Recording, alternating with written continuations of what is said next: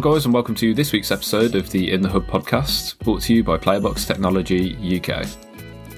Today, I'll be speaking with Matt Loons, a hugely accomplished broadcast engineer and technical supervisor.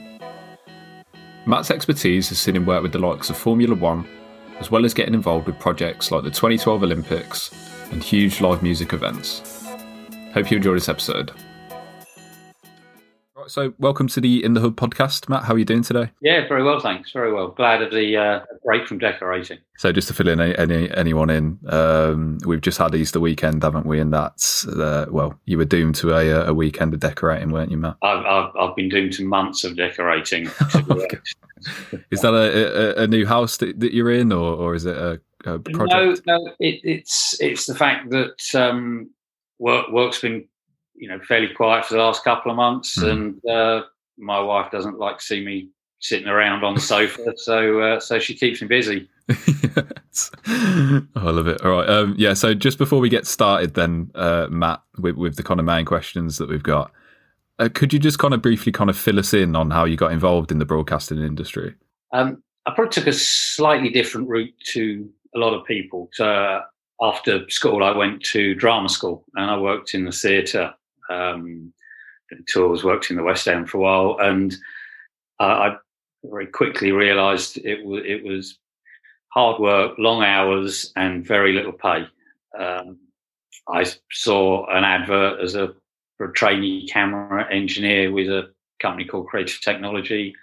Applied, got the job, and just worked my way up from trainee engineer to guaranteeing their OB trucks, and and that was kind of my first sort of step into the broadcast world, as opposed to live events, which was um, which what I'd, I'd mainly been doing before uh, before I started working on the OB. Yeah. So it wasn't kind of like a uh, a grand plan or a, a kind of dream that you've been wanting to fulfill since you were five or something like that. It was just kind of a Uh, you know you happened upon it.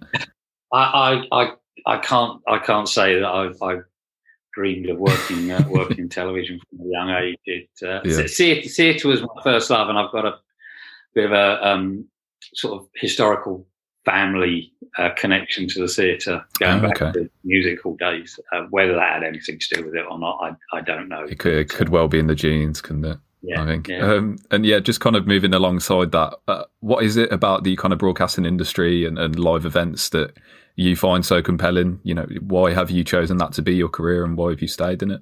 I I enjoy it. It, it. It's the main thing. The the live events. Uh, a lot of a lot of what I did was music and big events, and the live side of things. You you get one go at it. Yeah. Yeah, and you get a buzz, or I I I get a buzz out of doing doing a live show, and and doing it well, and and that's kind of kept me kept me interested. There's there's travel, plenty of travel. I've been lucky enough to travel the world, and someone else paid for it. Um, and- at the moment, most most of my work at the moment is sport. I, I, I love sport, so you know, the, to be paid to watch sport is, you know, I consider myself very lucky. yeah, definitely.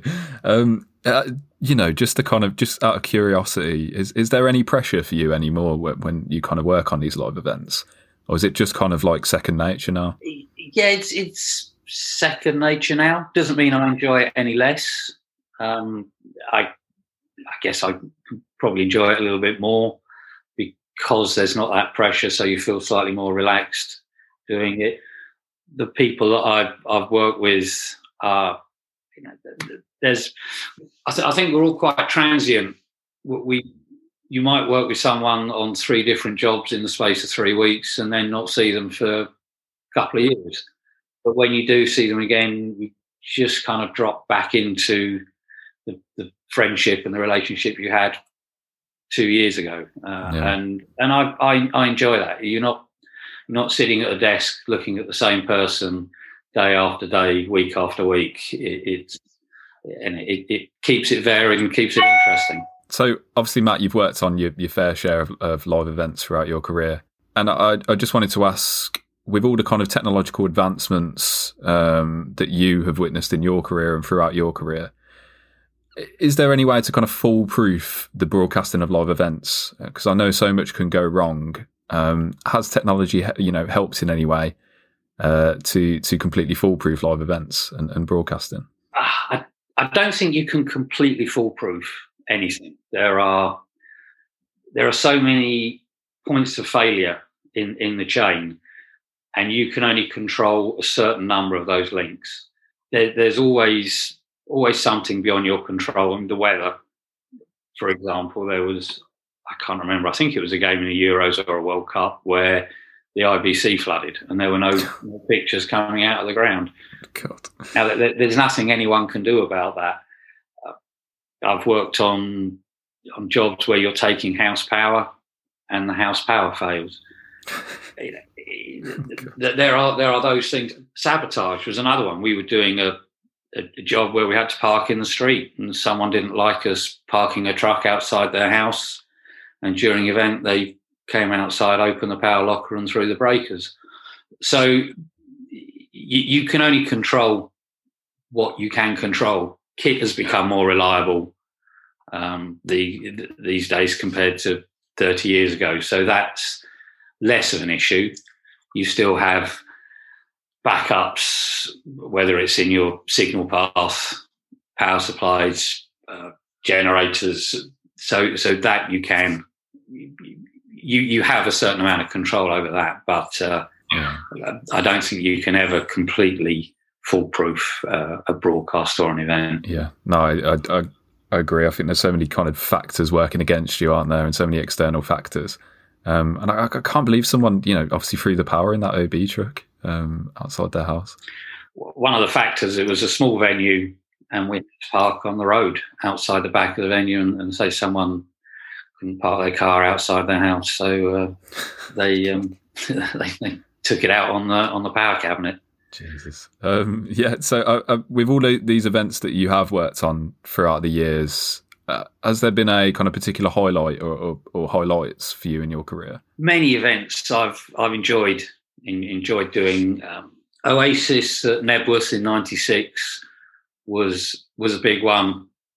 I, I, mean, I'm a big Oasis fan, so it's perfect. Then, was, isn't it? That yeah. was brilliant, and that I mean that happened to coincide with the due date of my first son. Oh, but I made it, I made it clear to my wife that I, I was going to be at Knebworth. What a dilemma! You know, yeah, the baby will be, the baby will be late. Um, I'm, I'm going to be at Knebworth.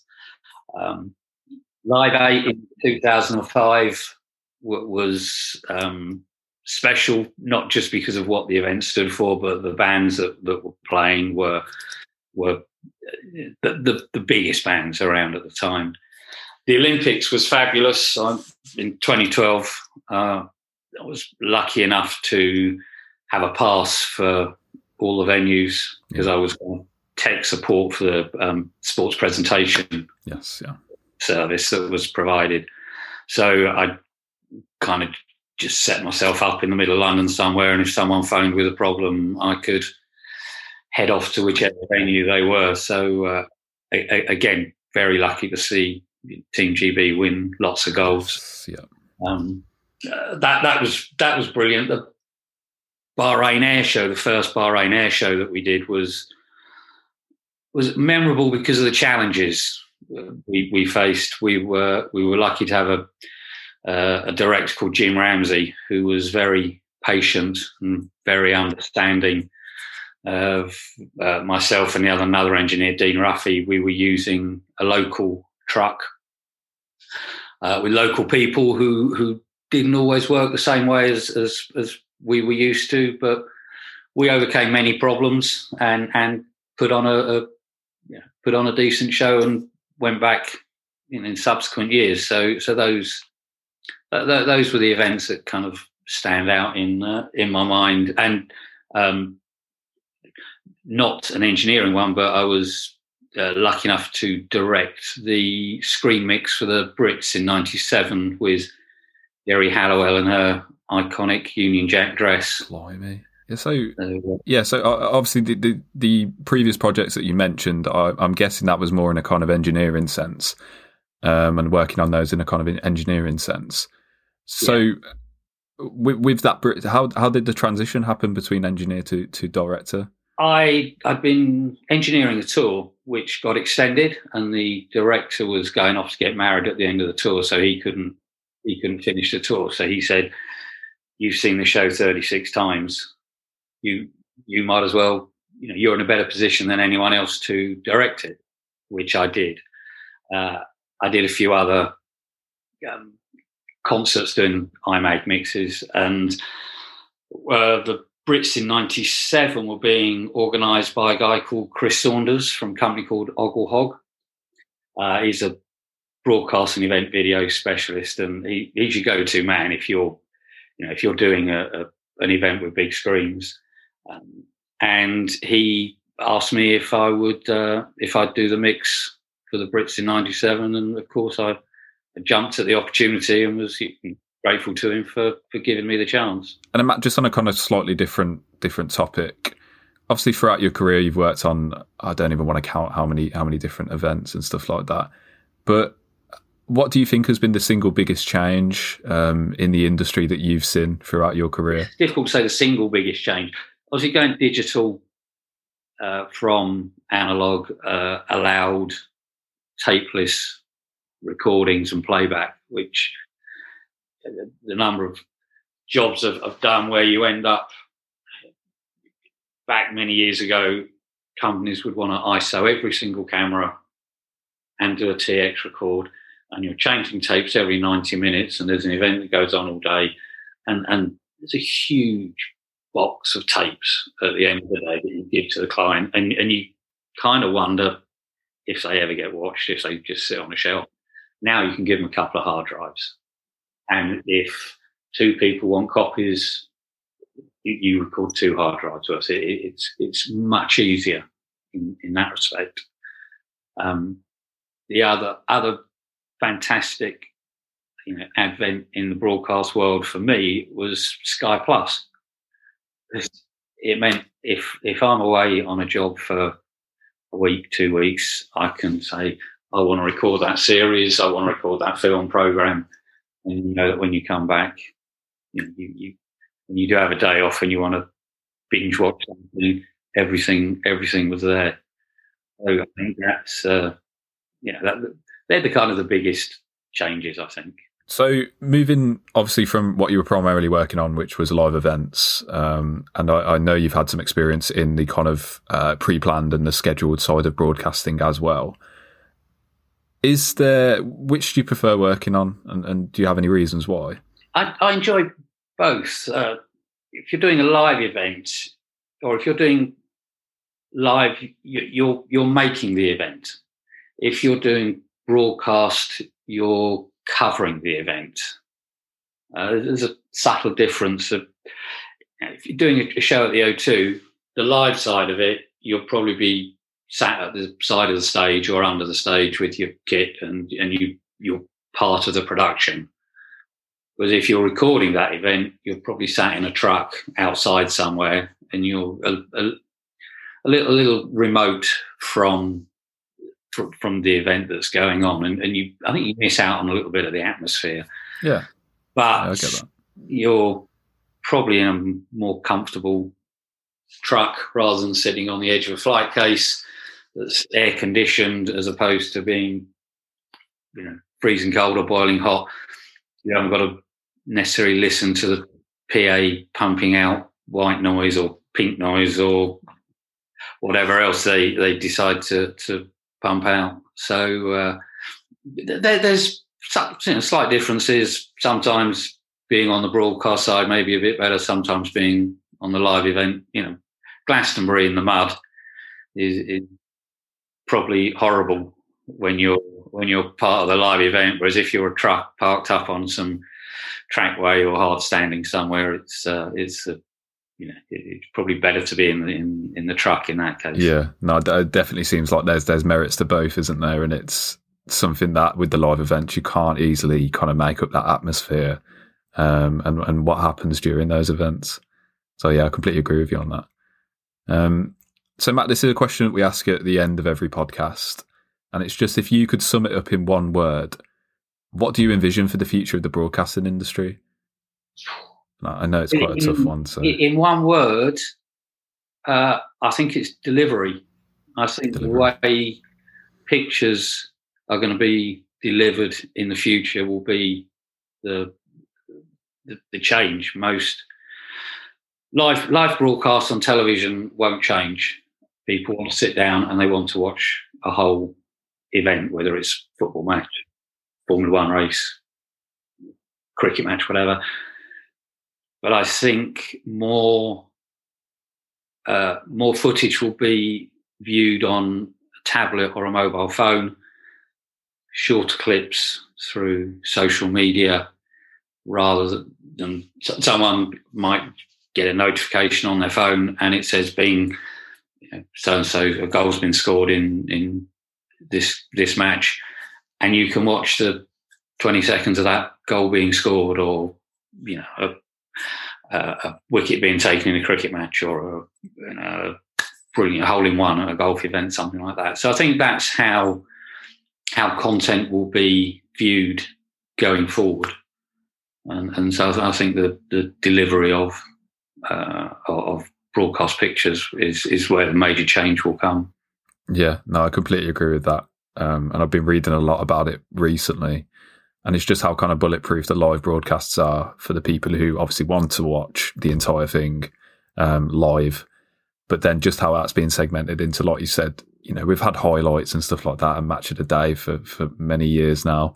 Um, but the way that's distributed as well through social media and stuff like that, I think we'll be seeing some uh, some rapid change in that. So I completely agree. Feeds that go out on social media, people want different footage, different camera angles, different view to what is being pumped out uh, in, in, the live broadcast.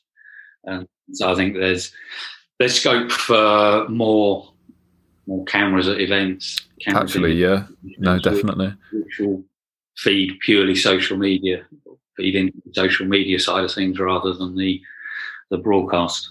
And behind the scenes as well, that's you know, uh, not that I thought it was going to go anywhere. You know, it was ever going to go away but you know, there's there's still a lot of interest in behind the scenes footage as well, and and like you said, different angles, um, off the record type stuff, which I, I find quite interesting because um, people will still go out of their way to go and find that content about about productions they care about. Um, but yeah, I just find that interesting. I, I, I think you're right. It, it, kind of demystifies raw. Yeah, definitely. I, I think a lot of people will quite happily sit and watch live events on on the television and some will just watch it, consume it, and enjoy it and go away and, and yeah, thoroughly enjoy that. Other people will sit there and go, I wonder how they did that. Yeah. And and I think most people would probably be surprised at the scale of production that is yeah the, the number of engineers involved in camera side of things, VT production, runners all the way down to directors, what or the number of people and what their individual jobs are and how they all come together to work as a team to produce um, a, a, a, a, broadcast. Sorry about that. I know. Right, Go ahead. So, just to finish on then, Matt, are there any exciting projects that you've got in the pipeline that you can talk to us about? Uh, not not really. The the summer is is getting busier, and it's going to be a summer of sport again, which is um, mainly Formula One, golf, cricket. A uh, couple of matches at the Euros uh, coming up. Um, yeah, the other thing I'd like to kind of add would be about the live events industry and the past 12 months, how how much everyone has, has suffered. It's a it's a massive industry. Over over a million people work in it. It brings billions into the UK uh, economy, and it's not just lighting, sound, video, uh, people like that. There's staging, tracking, security, security, catering, hotels. The recent negotiations with the EU are going to make it very difficult for people in the UK to tour Europe these days. uh, and it's just an event where the UK is, is a world leader, and it's suffered massively in the last twelve months, and everyone needs to to do what they can do to support those events when they when they come back. If it's a band playing at your local pub, or whether it's Taylor Swift playing at Glastonbury, every, everyone everyone needs live events to happen. Uh, so for the industry, for the UK, it, it, it's it's very important, and it's just a you know, a shout out really to those guys that have have had no work for the, for the last twelve months. They need they need the support from uh, from people that are able to to give that support. Yeah, I know I know of some. There's some brilliant kind of charities and organisations out there that are you know helping to fund these people um, and fund projects and stuff like that during this time. And it, it, was just a relief to hear that you've you've got sporting projects lined up and stuff like that because it's you know so often last year we were hearing you know oh it's it's looking a bit desolate for the next few months and stuff like that so different to the previous years.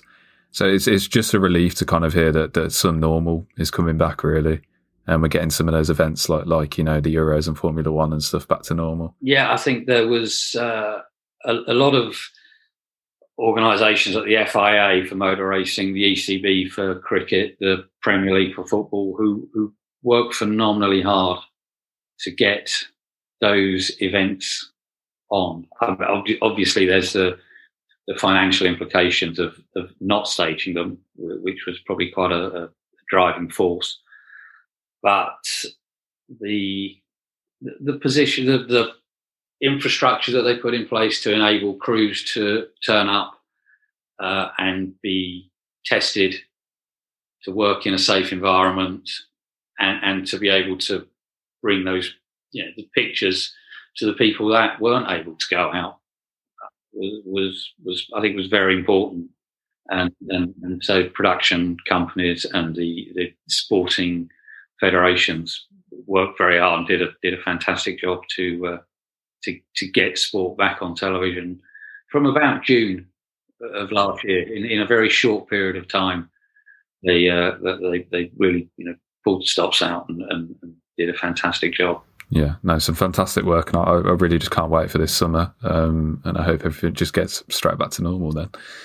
Um, so, Matt, if anyone wants to get in touch with you, uh, how how can they best do that? Uh, email mloons at icloud.com. It's probably the best. Uh, and you're on, over on LinkedIn as well. I am on LinkedIn as well. Yeah, so uh, yeah. you know, hit me up on that if um, if you want to.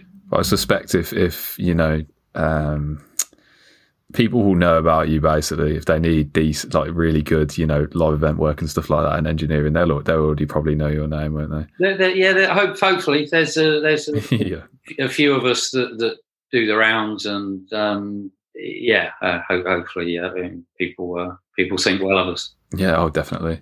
Yeah, so thank you very much, Matt, for, for coming on and talking to us today. It's uh, it's much appreciated, and it's been a bit of a learning experience for me as well. Um, yeah, just to hear about the kind of goings on. Yeah, it's been it's been fun. Awesome, thank you, Matt. Cool. Cheers, Neil.